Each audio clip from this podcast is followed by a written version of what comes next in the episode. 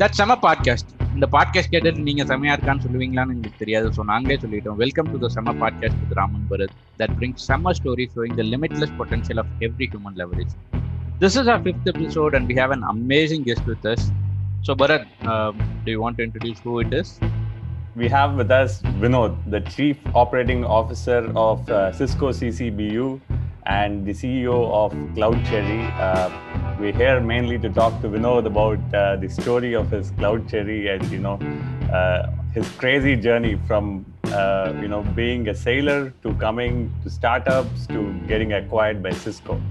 So welcome Vinod. Thank you so much for taking the time to join the Sema Podcast. Uh, welcome Vinod. Welcome to Sema Podcast. Thank you. நீங்க செம build up கொடுத்துட்டீங்க so try to fit the theme Super. So let's get started. Vinod, if you can give us a quick background about who's Vinod, you know, where were you born, brought up, you know, your schooling, uh, upbringing, value system, uh, and, you know, uh, especially, you know, the intriguing part of your sailor days. yeah you know uh, my father was in the army uh, um, and you know i was uh, born in pune lived in the north all my life. Uh, i came to chennai only in my 11th standard. So till till i was 16 i had, I had very fleeting exposure to uh, to south india. You know summer breaks we used to come down south but i lived in the north. So hindi is sort of my first language. And um, so you know all over the country uh, spoke hindi english tamil at home. Very very liberal household long before i understood what intercaste was my mother used to tell me have an intercaste marriage and and i'm like what? so i when i was so young i thought intercaste means within your caste okay i didn't know that very i think religious but didn't impose religion on me right really wanted me not to think about like, like break away from any identity around caste or language or any of those things and it was really good because when I joined the Merchant Navy when I was 18, see, my brother's in the Navy, father was in the Army. So I joined the Merchant Navy. And, and I went around when I met new people, got new perspectives. Uh, you know, it, it, really enriched me. And when I came back and um, uh, I finally got married to uh, Miriam, who's not Indian, she's, she's Dutch. Um, and the joke, of course, was that I was 12th pass when I joined the Merchant Navy. So the chance that I'll get married in Chennai was zero anyway. So if you're 12th pass, you might as well not go into the marriage market. So, so I also, uh, you know, I'm Hindu, Miriam's Protestant, but like, you know, we're together, been 12 years, we've never worried, discussed, or whatever on religion. So, you know, that's my upbringing in general, right? I'm not very dogmatic. Uh, you know, love animals, huge believer in um, uh, preservation of nature, and really don't hold any dogmatic uh, idea too strongly. Uh, that's essentially my definition: free flowing and open to new ideas. So, Vinod, yeah, so you don't uh, hold on to any kind of dogmatic ideas. That's good. But from being a sailor in merchant navy to tech, so how does that switch uh, happen? How did that switch happen, Vinod? you know first it comes by by not boxing yourself in the dogma that you're a sailor you can't be in tech you know so uh, so what happened was very interesting so in 2006 uh, you know I, I, had three months on leave and the, the fun side story is that i had broken up with my fiance so you know i had three months of real joblessness when i came back on leave and um, and my very close friend from school venkat who's like a born entrepreneur you know he had started his new startup. I had three months of leave. So I just met met him and said, Hey man, what are you doing? I'd love to, you know, I have three months, let learn what you're doing. So I met him, met his co-founder, uh, and they told me what they were doing. They were doing something in fintech. I didn't understand most of it because I was coming out from sea. And you got to understand that when I came out from sea, then ships didn't really have internet. Like we had two times a day, you'd make a, a satellite connection and download um, email from into a common inbox. That was the only connect with the outside world, right? Other than satellite, telex, or whatever. So you can imagine, like you didn't know pop culture, you didn't know what was happening with the world. You're really disconnected with the universe, right? So when you come back and you see your 26 year old friend having started a tech startup and he's talking about fintech, right? You you you you you aren't really good with the concepts, but every I just saw the energy and the enthusiasm in what he was doing. And by the end of the evening, I'm like, this is awesome, dude. Like, you know, this seems like a great thing. And he looked at me and said, Would you want to join us? And I'm like, I wouldn't know what to do. And then next day we met for a long time, and then he said you should come and join and head strategy for us. So I'm like, I have no idea what you do. I don't know how I do strategy for what you do, but I know that business people make a lot of PowerPoint. And I told him I don't know how to make PPT. He said we have a guy who makes PPT. So I said, okay, that's good. I'll, I'll join. So you don't understand. I knew so little about business and tech that my only hesitation to joining was that I didn't know how to make PowerPoint, right? Um, so with zero inhibition, I took a, a, plunge and I had three months of leave. So I told him, look, at the end of three months, if things aren't working out, we'll shake hands between friends in good times. I'll go back to sea, right? And I was using that as a three month period to honestly just learn. Um, and he and his co-founder, who by the way helped me co-found my, my own startup, um, taught me all that was about the markets and fintech in that period.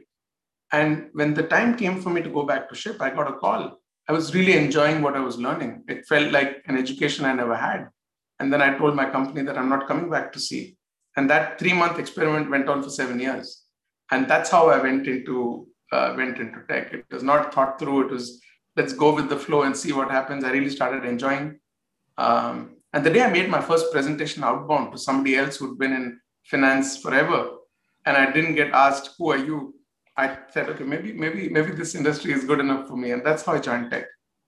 This was Inexus, right? The Inexus Technologies, which then was Market Simplified. I think the current name is Market Simplified, but Inexus Technologies was it, and it was the greatest induction into tech and fintech and startup life and sales and everything I hold dear today. I, I learned there, and it's just the best days of my life. So it's amazing. Just seven years there, and it was like uh, you know crash course on how to run a tech this thing. Yeah. Super. So what happened at the end of seven years? You know, uh, how did you know the idea of Cloud Cherry get born and so so you know the seven years obviously were a big learning experience for me right so i'll give you a small example like in 2008 i wanted to prospect i was the only person in marketing and sales and pre-sales and any function to do with closing a deal, right? I was the only person. So in 2008, we wanted to sell to brokerages in the US. So if I had to sell to Bharadwaj, how do I find him? So 2008, my, my Twitter, my LinkedIn all go back to 2008, right? Um, and, and then my point was, hey, and then I would look you up. So the whole uh, thing around account-based marketing, targeted messaging, it was all born out of first principles, right? Because you said, why would you pay attention to my email in your inbox? It's only when I've researched you and crafted an email which looks like it is for you, right? So I came out to after seven years, essentially, my the reason I say that is I learned so many things by first principles, right? Financial markets, sales, mobile technology, the architecture of that is a very, very modern architecture, all of that. But then I th- thought maybe I was a frog in a well, right? You know what you know, and you don't know what you don't. And the only way to do that is to go out to the world and see. So I actually went to my cousin, Professor Sriram, who used to run Great Lakes Institute of Management in Chennai. And I asked him, should I do an MBA? Should I do an exec? And be like, what should I do to broaden my horizons? Right? It's been seven years. And I genuinely think that I need to open up my mind. And as and he's someone I, I looked up to from the time I was a kid. He's unfortunately no more. But from the time I was a kid, I always looked up to him. So I said, tell me what I should do with my life. And when I went to him for that MBA conversation in a couple of weeks. The long story, I don't want to take too much time. The idea of Cloud Cherry was being discussed in the background, and he said, Why don't you come on board and why don't we create a company and why don't we do something with it? So, my, my only cheap thrill there was, Hey, you've mentored thousands of MBAs and you want a non MBA to be your co founder and CEO. So, I found that pretty pretty uh, enticing and i i mean i would follow him with my eyes closed right um, and it just seemed like something, um, uh, just to come to the idea, the reason I also loved what he said was when, when he started telling me what he had in mind and we started, and he said, what do you think of it? I created a straw man of what I think, what I thought Cloud, Cloud Cherry could be. And that's what ultimately became the company. And for me, the fundamental thing was I was not from the domain, but I'd been a consumer all my life. And and my thought was like, how many brands have your loyalty forever? I could not even name one right? Some could name one, some could say name five. And yet companies are spending billions of dollars on marketing. So I generally felt that if companies truly understood what customers wanted and could invest in customer experience and understand what drives customers' willingness to buy more or recommend you or do more business with you, uh, that is at the heart of better effective marketing as opposed to just plastering outbound messages with with movie stars. So that that's the resonance of thought with which Cloud Cherry was formed. That and nothing else really. And and we started our company with that base thought. Okay, Vinod. So other than uh, Sriram, what did other people tell uh, you when you told them about your business plans and you're going to start a company? So what did other people tell in your family or your friends or yeah? So could you please? Already you left one nice paying merchant navy job and joined tech. Now yeah. you're leaving that and starting another company. Yeah. So. I mean, my dad, I love him, you know, and, and you know, parents always have your best interest in their heart, right? I mean, they they never like even in their worst moment, they can't like think uh, something that's not good for you. And and but what you're saying is not a joke. My dad was like, "Hey, you would have become a captain in a year or two. I was a first officer, right?" Um, and he's like, "That's and that's a USD high-paying job going to a startup." And you know, when you join a startup, you always say that you know everything leads to a billion dollars like tomorrow morning, and obviously it doesn't happen tomorrow morning. So you know, people ask, "Okay, what's happening? Like, how come how come you've not become a billionaire yet?" Um, and, and that's just a manifestation of success. The point is, you know, I where, where life is headed. So to your point, when I started my own thing, um, obviously because my cousin was known, loved, and respected, it was fine. But everyone was concerned. Like we're not from a business family, right? Uh, how will you raise money? Business is supposed to be ruthless, right? You need lots of capital. Uh, and in India, in general, you see uh, business and all, you think of it, most movie caricatures are six months later, you're selling your house, you're selling your jewelry, you know, your, your partner cheated you and you're on the street, right? So that worst case scenario plays out. So definitely there was, nobody dissuaded me. My parents, when I wanted to marry someone from abroad, they didn't ask any questions. They didn't oppose it, right? Same here. They didn't oppose it to anything, but they were genuinely concerned. And the problem isn't when your parents are opposing what you're doing. The problem is when you're doing something that worries them right? That's greater baggage, right? Um, so definitely there was that, but you'd be amazed. Like most of my friends, uh, you know, we ran out of money very fast because how we capitalized the company was so poor that we were out of money in a few months. From then, for the next six to twelve months, um, almost like um, like magic, some friend would come over for a drink or dinner and then say, "Oh, what, what's happening?" I'd tell him, "Oh, I'm doing this." And then he'd be like, hey, listen, this seems really exciting. Can I invest in your company? And I'd literally write them long emails. I'd talk to them, of course, and say, what you're paying for is next month's payroll. That's all the money we have. After you pay for next month's payroll, I don't know how we'll pay for next month's payroll. So if you want to put risk capital, please invest. If this is your kids' college money, please don't. Right. So I found help from and encouragement from friends from unexpected quarters. My parents, even though they were really worried, they never dissuaded me from doing what I was doing, right? But that said, I'll leave you with this, is that if you have to be an entrepreneur, you hear a lot of no, which means a lot of people who said, you're the greatest guy in the world. When you went and asked them for five lakhs, they said, uh, no. Or what, what are you signing as collateral against that? And it's fine. They're not doing anything wrong. A lot of people tell you that this is a bad idea. A lot of people tell you that you're not going to succeed and it's fine all of them are doing or saying what they think is right you know but i don't focus on the nose the, all these little signs of encouragement were enough for me to get along on my journey awesome so i i would like to now like dig a little on the early days of cloud cherry right i mean it's a beautiful simple concept you know, uh, because there's no, uh, uh, you know, simple and neat way, a scientifically uh, correct way that you guys, you know, formulated to capture customer feedback and then pass it on directly to the people who actually can take some actions on it. That's my initial, th- you know, thoughts and memories I have of what Cloud Cherry did in a line, right? So from you know the concept to taking it to clients talk, walk us through your early days you know how was it taking it to clients finding first successes and there were a couple of things we believed in. First you know and one of my co-founders vijay i call him the sort of the spiritual uh, brain behind the, the idea. His thing he had a great analogy. His analogy was you know 100 200 years ago if you had a restaurant you had one restaurant right? There were no chains of restaurant 200 years ago so in your restaurant, you sat at the cash counter, you saw every guest coming in, you knew them, you knew when their uh, child got married, when their cow was sick, you know, that was CRM, right?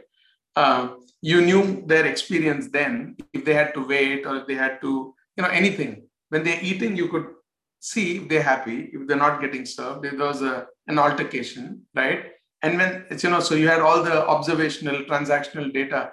And when they left, you had transaction, you could collect feedback, right? Hey, how was it? You know, now fast forward to n equal to 100 or 1000 or the scale is so large, right? How do you recreate the same ability to vicariously live your customer's journey in a modern world, right? In a modern omni-channel digital world. That was the idea. So when we built this idea, obviously you have to start small. I, I got in a co-founder who was the co-founder of my previous startup to build out the technology. Another close friend of mine came in to run marketing. We created a small team and we had a team of three or four brilliant um, uh, first developers. And we had one other person who was the chief happiness officer, right? So that is a small motley crew, 10, 12 people who essentially in the first two months, assume we put the team together and and with regards to taking it to, to, to customers, like we essentially promised just one thing. We said, look, what is it that matters to you to you? Does it matter to you what your customer's NPS is? What is what is a quantification of delight, right? Because if you can quantify it and you can measure it, then you can track it, you can analyze it, you can improve it, you can chip away at it, right? And everyone liked the idea of being able to, everyone believed in customer experience, but everyone thought it was too fluffy, right? Which is, oh, if your customers are happy, they'll spend more money. It seems logically right. But if I ask you for uh, 10 lakh rupees against that very fluffy promise, you'd be like, yeah, I don't know about it, right? But if I told you that, hey, I'll get your customers to come back 20% more, right? Or I'll improve your, reduce your churn by 20%, you can do the math and say, oh, that's worth X to me, right?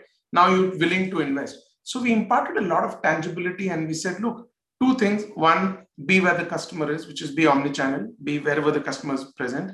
Second, truly quantify it and work backwards on what you need to improve uh, in your customer experience in order to make that needle moving impact on something very business related, right? Be very hard nosed about why you're investing in customer experience. And we found very early, we were very lucky that people liked that value prop, right? Um, not to say that it was easy to get money from people, but people still like that value prop. Um, and, and we started in India, of course. Um, and interestingly, a lot of businesses were looking at how do we invest in customer experience, a younger audience whose taste we don't know very well. Um, so that's roughly how, how we started going to market. But it was really friends, family, uh, like level one, level two. There was no structured marketing then. It really went in an expanding square sort of a, a search wherein our network got us our first few deals. I, I remember you used to send out these uh, newsletters, right, in which you would write verbose stuff, and I used to enjoy reading it back in those days because I was it was my initial startup days as well. Uh, and I remember in one of those things you had written that uh, I think it was just a few times where you had a tense moment about payroll processing, where you had a tight moment in one of the things specifically you mentioned, and you said, "Thank God, you know, after that it has been pretty good." So uh, you know why I say that is I just want you to touch upon the finances of running a startup, right? You, you had mentioned earlier that you know friends came, pitched in, and all that, but then when did the real leap happen? You know, where you had enough churn and you know money coming in through sales, where you could run your operations, or was it a big uh, venture financing round that you had? Could you talk a little bit about that? Sure. So first thing, if you have those emails, please forward them to me because I'll tell you what it was all those emails were written impromptu. They were written single shot. And the only thing marketing is allowed to do was to spell check, right? I mean, sometimes when you type, you type some, some garbage. But none of the content or the message or even formatting could be changed because I, I feel I believed, and I'm really happy to hear feedback, that it should be from the heart, right? And we sent it out to uh, friends like you, people in the ecosystem, other founders, again, like you, um, well-wishers, investors, potential investors, employees, families, whoever, whoever, because I think a, building a company is a very, uh, it's a journey and you need to take everyone along with you in that journey, right? And I thought a founder writing a letter, not a newsletter, but essentially a letter, right? From the heart and you write it was, uh, it was so that's why it didn't come on a schedule, right? So I'd be on a flight and I'd suddenly be like, I have a thought, right?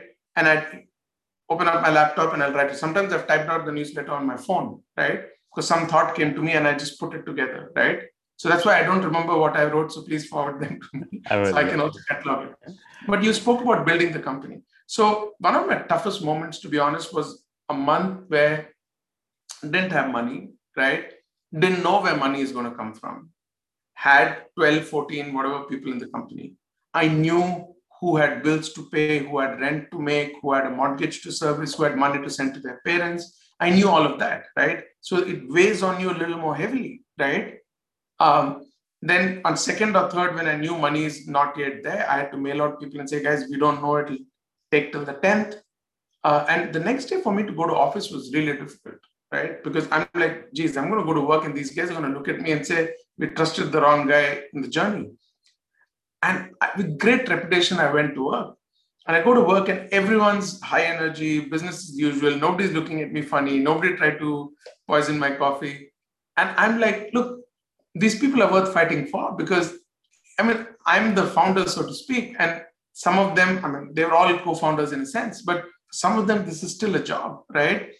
And the fact that they are willing to bear the, the, the burden of my journey means that you've got a really good set of people and it's worth fighting for, right? So the first year, year and a half was like that, right?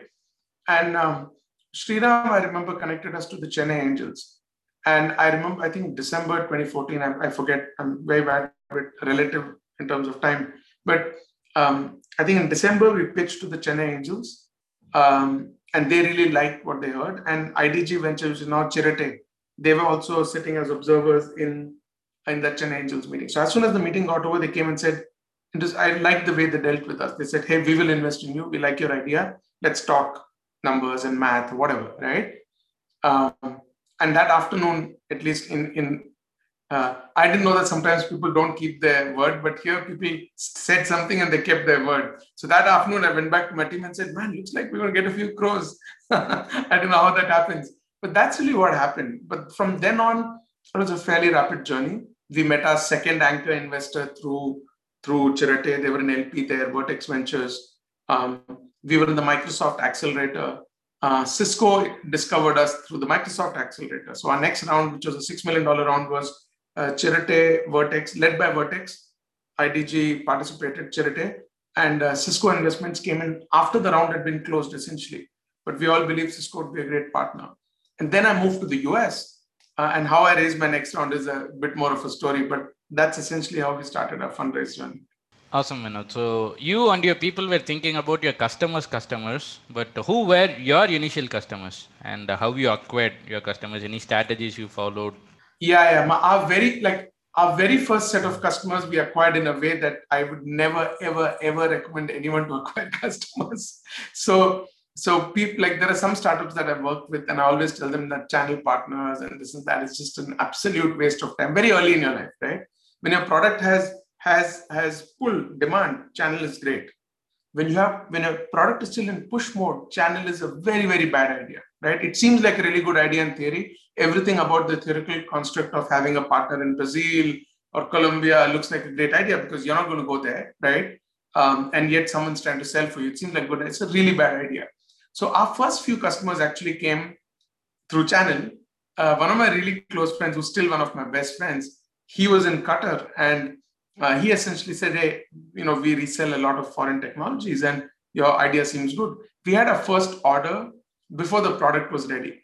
In fact, before the company was structured and all of these things were done, he like sold the dream, uh, uh and and that was in Qatar. Okay, and then through network, we got this network of resellers in a lot of Southeast Asian countries. But that was such a humongous mistake. The amount of time I spent in unraveling the the like what happened with the wrong kind of partners coming, the time we spent chasing deals was was was incredible. But our first uh, enterprise deal in in the world actually came when I was staying at a friend's house, and my friend's sister said, "Oh, what are you doing? I heard you're doing a startup." And I said, "This is what I'm doing." and she worked for Titan Fastrack, Fast Track actually then. And then when I said what you're doing, she said, you should come meet my boss because, you know, we are also thinking about XYZ. It was random, totally random. And next day I went up to them, went to their office and I pitched and they liked what they saw and they're still a customer. Like this is in 2014 and we're talking 2021, they're still a customer, right? So like very ad hoc, like there was, that, whenever I counsel people now and I say, this is how you structure your sales and you structure your marketing, I always tell them that I didn't do any of these things till like year two or three of the startup, right? So, uh, so I don't say learn from my journey because it's a wrong lesson to learn. It's learn from the mistakes of it, right? So the first few customers, as I said, was all like ad hoc, look left, look right. My co-founder uh, knew a few people to whom he had sold the uh, concept of the idea. He went back to them. They came on board. They were primarily restaurant chains and salon chains. So our early customers were restaurant salons, Southeast Asia based, uh, partner reseller driven. Ultimately, we were not doing any of those. Uh, when we did scale, we didn't have F&B and hospitality. We weren't Southeast Asia, and we weren't at least South Asia focused, and we definitely weren't doing business with partners. Right, all of that changed in in the next 24 months. Amazing. And then you went on to get airlines and all kinds of industries, right? Yeah. Then we realized that any industry, like there's two or three, and again, these are all homegrown philosophies. I have many homegrown philosophies. I, I believe that if you look at industries like banking, financial services, right, or services industries, telecom, airlines, right, the, the currency is service, right? Uh, because all banks have this, like all banks have the same interest rate, do you do business with one over the other? There's trust, there's service, whatever. And also we realize that the execs in these companies are very left-brained, right? Very analytical, want to see data a certain way. And we found those industries listen to your pitch which much, with much more empathy, right? So any industry which was looking at disruption, looking at churn, had a lot of you know people coming and disrupting the business, had left-brain leaders, uh, uh, if you put a lot of the where service was the currency, you put all of that together, you could extend it to any industry. So banking, financial services, airlines, telecom, and these industries ultimately became our largest consumers. I think 80, 90% of our business is these. So you you did you mentioned uh, Cisco was already you know in your investment kind of uh, this thing, and uh, so how did the uh, Cisco acquisition happen? When did it happen? And whatever details you can share with us yeah, I'll, I'll try to share as much as I can uh, without getting myself into trouble. So first of all, you have to understand the Cisco investment happened um, in spite of me, not because of me. And I'll tell you what that means. So, so we were in Microsoft Accelerator and we got a call uh, from the people at Microsoft saying, hey, we had a demo day, right? At the end of the accelerator, you have a demo day. Uh, and some people who don't make it typically get a list of startups and say, you know, send me the list. So they said, hey, Cisco uh, Investment wants to talk to you. And I said, oh, Cisco makes routers and switches and all of that. I said, okay, we'll talk. I mean, Cisco is Cisco, right? Who, who doesn't talk to Cisco? You'll take that call. So the call came. Um, I remember this gentleman who used to run Cisco investments in India. He called and said, blah, blah, you know, we, we like what you're doing. And I'm like, listen, I have to ask, you make routers and switches and all of that. What's your interest in a SaaS customer experience company? He said, you know what, I'm going to send you a link. Why don't you click that link and then you call me back? Yeah, sure. So he sent me a link, and that's when I realized that Cisco is the world's global leader in contact center technologies and customer experience. And I and, and I put my uh, you know head in my hand, and I'm like, "How ignorant are you, Vinod?" So I called him back, and I said, "Obviously, I'm ignorant, but you know, yeah, I can see why why you're interested, right?" Um, and that's how the Cisco investment. Of course, long story after that. So it happened, as I said, in spite of me, not not because of me. But what happened after that was we and this is something I tell all founders, right? Having a strategic investor, that too a good strategic investor. Very fortunate to have Cisco. A good strategic investor on your cap table does not preclude your uh, acquisition options, okay, but enhances it. And, and what I mean by that is they don't put restrictive provisions, right? Otherwise, strategic can close it, right? If if if strategic has clauses which don't allow anyone else to acquire you, then they've killed your company's destiny, right? So Cisco has really good model of engagement with um, with the, with the startups it invests in. So one of the things we did was we had um, not just somebody from Cisco Investments on, as an observer, we also had someone from the business unit. So early on, we were very close to the business, right? Uh, and we worked with them on, we, we were able to show them what we could do together. Once we understood the Cisco business, we realized that the, the contact center business was actually becoming a customer experience business, right? Um, and we position what a joint, very tightly integrated product would look like, right? What synergies it would have and go to market and so on and so forth. So that's roughly what we did. We had strong exec connects at Cisco. We had pitched the joint vision, right? And in large companies, you can't just keep on integrating products into your suite just because you've invested in them, right? So we were not deeply integrated yet, but there was a lot of demand for what we were doing among in Cisco's base. At that time, we actually got an acquisition offer from another company and, and as part of our Cisco agreement, without going into too much detail, we had to at least give them notice that, hey, we're getting acquired. We have an acquisition offer, you know, and some whatever. So we informed Cisco that there's a strong acquisition offer on the table. And we had a real good relationship built on trust with them, right? And, and we told them it is very attractive and we are looking at exercising that option, right? So when we when we decided to when we did that, they came back and they said we've had a conversation with the execs and we are also interested in acquiring the company. So we had, you know, without running an outbound process, we had three potential acquirers, which became four later. Another fourth came inbound. Um, and and the, the thing that tipped it for us for Cisco, obviously, you know, we had a commercial negotiation and all of that. But I'd spent three years meeting lots of Cisco execs. We knew a lot of rank and file, right? And when we looked at which place will our company go in and grow the fastest, right? Um, we looked at Cisco and we said that's probably the right home for us. And also culture. Like, um, I mean, I don't know how much I can share, but like today with COVID, the, the number of things Cisco has done for India employees, right? Is stellar. And I tell my team, guys, as CloudCherry standalone, we'd never have been able to do the things Cisco is able to do for employees, you know, impacted by COVID. So the the the the final icing on the cake was the cultural alignment, wherein we felt that our teams who are very entrepreneurial and you know ownership driven will find a home at Cisco, which will be good for them. So a lot of these things, you know, you don't know which of these factors brings together an acquisition. Some details I obviously can't share, right? But really strong strategic alignment, right? They knew that bringing us in would enhance the game. In fact, today the business I'm in is called uh, the WebEx Customer Experience Business Unit, right? So you can imagine how far the business has come from being the contact center business to the WebEx Customer Experience business, right? So this everyone saw that vision. Uh, there was strong cultural alignment, right? And we had really strong exec connects, and people generally felt that this was a team that looked good and do well and accelerate the rate of growth at Cisco. And I would think that those are the factors that contributed to the acquisition. Super, Vinod. That's that's really uh, great to know. So uh, after the acquisition happened from Chennai to CA, uh, what changed, and do you miss home? Uh, can you talk a little bit about that? so I actually moved to California end of 2016. Okay, I, when I moved there, we had one US customer. Okay, so I like we had one US customer in Arizona never met them, uh, no team, no network, no nothing, right? Uh, I hadn't lived in the US previously. So it was really hard, I'll be honest. It was pretty scary because the moment you come to the US and then you hire four or five people, you realize your burn goes up so much. Uh, and then you think you've raised $6 million and it's already five by the time you start counting. And then you hire a few employees in the US uh, and, and you, you're one of those two and then suddenly you look at your runway and say man it's it, this is a shorter like i i didn't think i didn't know how i would spend that money when i was in india. And now that i'm here i don't know how i'll save it. So um, it was i'll be honest it was definitely a very uh, uh, scary journey. Because you bring your family you tag them along right? You've now married their destiny to yours.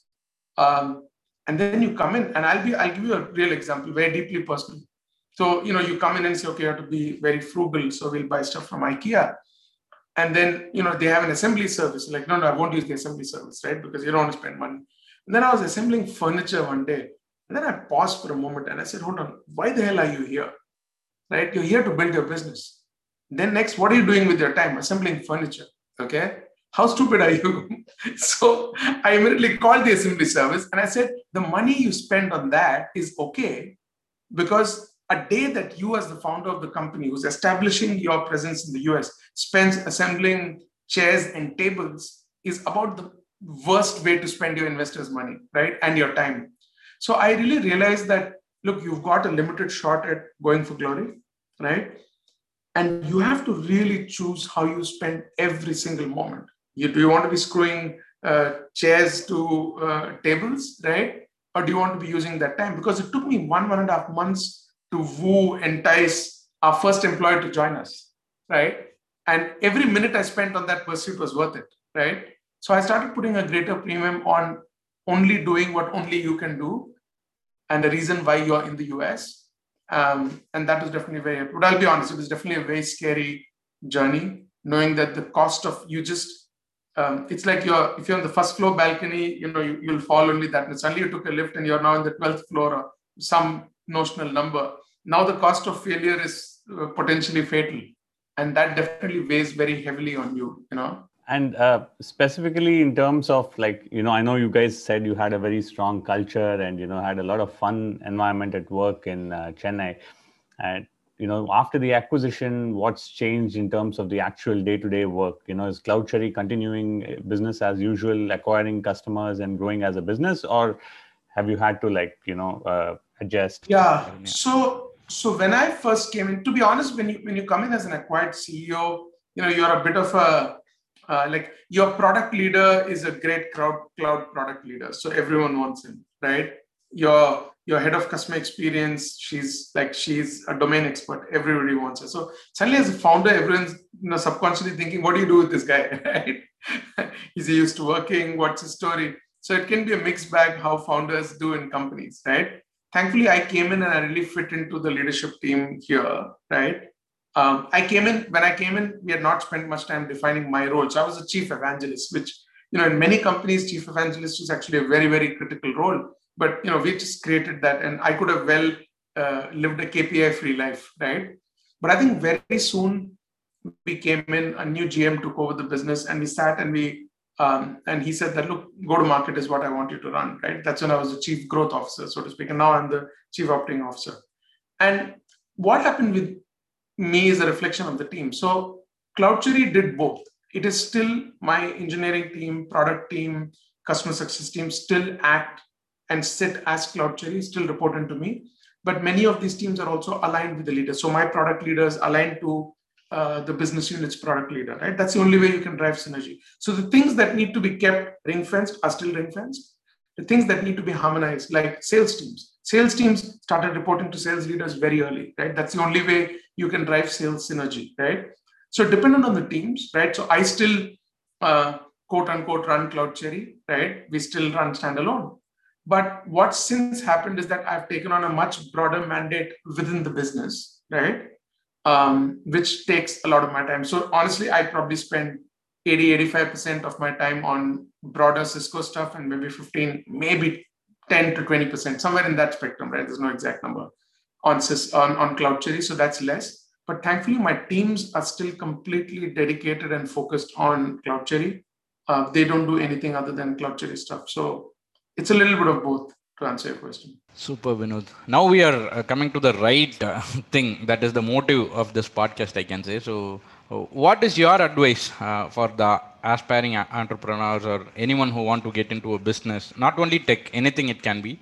So what will be your one advice to them? So my my first advice is anytime someone breaks their advice down to one or three bullet points or one paragraph don't listen to them. Because you know? So, so by the way that said that said, Ram, I'm a huge believer in cliches. I'll give a small example. You know, when mm. when you're going through personal trauma, all of us have been in personal some personal pain, right? Bereavement or something. And someone says time heals. It seems like the stupidest cliche. But the reality of life is time heals, right? Mm-hmm. Like there is no greater healer to trauma than time, correct? There's no word I can tell you if you're going through some personal trauma, right? That can make you miraculously feel better. In fact, mm-hmm. the smarter I sound, the more angry you'll get with my words, right? So cliches are true, you know, simple messages are true. But the first is since you ask for advice, is be very careful what advice you take, right? Because it is a dime a dozen, right?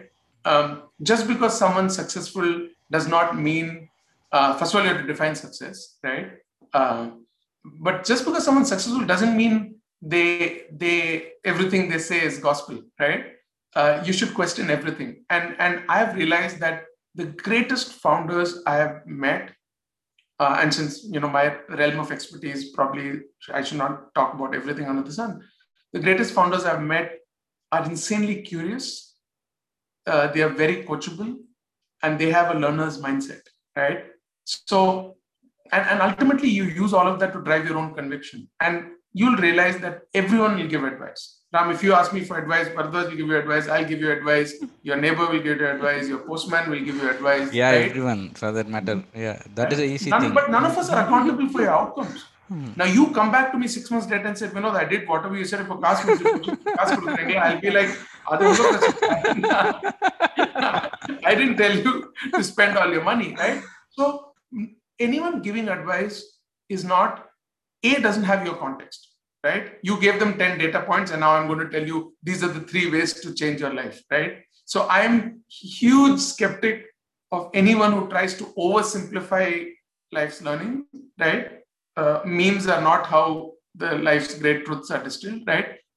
The and and that is why I actually like what we do with SaaS Boomi because we're going a level further and saying, hey, if you want to work on your marketing, let's do a two-day boot camp, right? Or a four five hour roundtable, right? Wherein we go deep down, right? And understand at the at the root how to build, let's say, an outbound marketing program, right? So just be wary of what advice you take.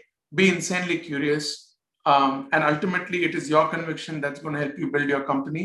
Every advice you receive from outside is an input, uh, but that cannot change uh, what you do. Because remember, when if, even if you change basis my advice, I'm not accountable for the outcome of your actions, right? Only you are. So if you know that, you'll know what to do. Sorry if that is not the answer you will. Fantastic. No, that is uh, that is the right answer. That is what we feel. Uh, thank you so much, Vinod. I think uh, anything else you want to say? You know, we leave the stage open to you. Yeah, two things. One, uh, I'll be honest. Like right now, it's just such an unprecedented time. You know, I flew from the US to India for two and a half weeks because both my parents were down with COVID. Thankfully, they're getting better. I know many other people were, were and are not so fortunate. Uh, so the first message, nothing to do with business, is this is the time to care. First, take care of yourself. Please get vaccinated. Right? Don't listen to WhatsApp uh, university news. Please get vaccinated. Please stay safe. Encourage people around you to get vaccinated and stay safe. Right? Uh, the best medical treatment you can get today is one you don't need. Right? Which means stay healthy. Um, and whatever is possible within your means.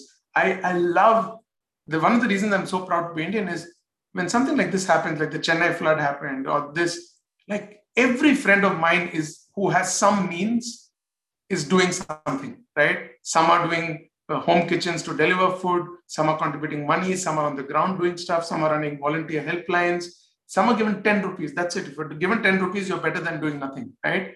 Um, so just be part of the change, right? And be part of helping people. So there's no other message is more relevant today than that. But on the business side, like you know, everyone complains about valuations and oh startups and this and that. It is really hard to be an entrepreneur. It is really, really, really hard to be a bootstrapped entrepreneur, right? Because you are responsible thing. It, it is I forget equally. It is really also hard to be a venture funded entrepreneur, right? Because you're supposed to grow like a rocket ship. You don't have the ability to grow at your own pace, right? Uh, you you've taken investor money, you have to grow fast. So any kind of entrepreneurship, the point I'm trying to make is hard. I have incredible respect for anybody who's an entrepreneur. And my paid forward is I'm happy to help any entrepreneur who needs any help or guidance. And if I tell you three things to do to help your business, please call out my bullshit because no three three thing three bullet points can change your life. Uh, but I'm happy to pay it forward. And as you get anywhere in life, please try to pay forward because the greatest thing we can do for our country is to spur more entrepreneurship, create more employment, build IP in India, uh, which I think is the greatest thing you can do. So sorry to sound very preachy on both fronts, but those are the two thoughts that just randomly come to my mind. Awesome. Thanks. And if someone wanted to reach out to you, how what's the best way? LinkedIn. I usually go to events and then people add me on Facebook, and I'm like, dude, that's not the place. Hmm. that's not where you add LinkedIn. I'm I, thanks to my big mouth, I'm overcommitted in terms of time. But please do message me on LinkedIn. I usually respond. It may be slower than you'd expect. Please know that it is out of no arrogance. I'm genuinely I've overcommitted to my time and I'm a little stretched, but I do respond to anyone who messages me on LinkedIn. And we can vouch for that because we had a hard time catching you on your calendar. Thank you so much, Vinod, for taking the time. Really appreciate it. It was a fantastic conversation. Thank you, Vinod. Glad that uh, yeah we had your time and we are happy to give you ten minutes back. it's my, my privilege to be on your awesome podcast. So thanks for having me. And that was the story of Vinod and Team Cloud Cherry. What a journey that was from being a sailor in the merchant navy to trying out startups and to founding one and focusing on a single problem and getting acquired by Cisco. Thank you for listening to the Sema Podcast, and if you enjoyed this episode, please share it with others.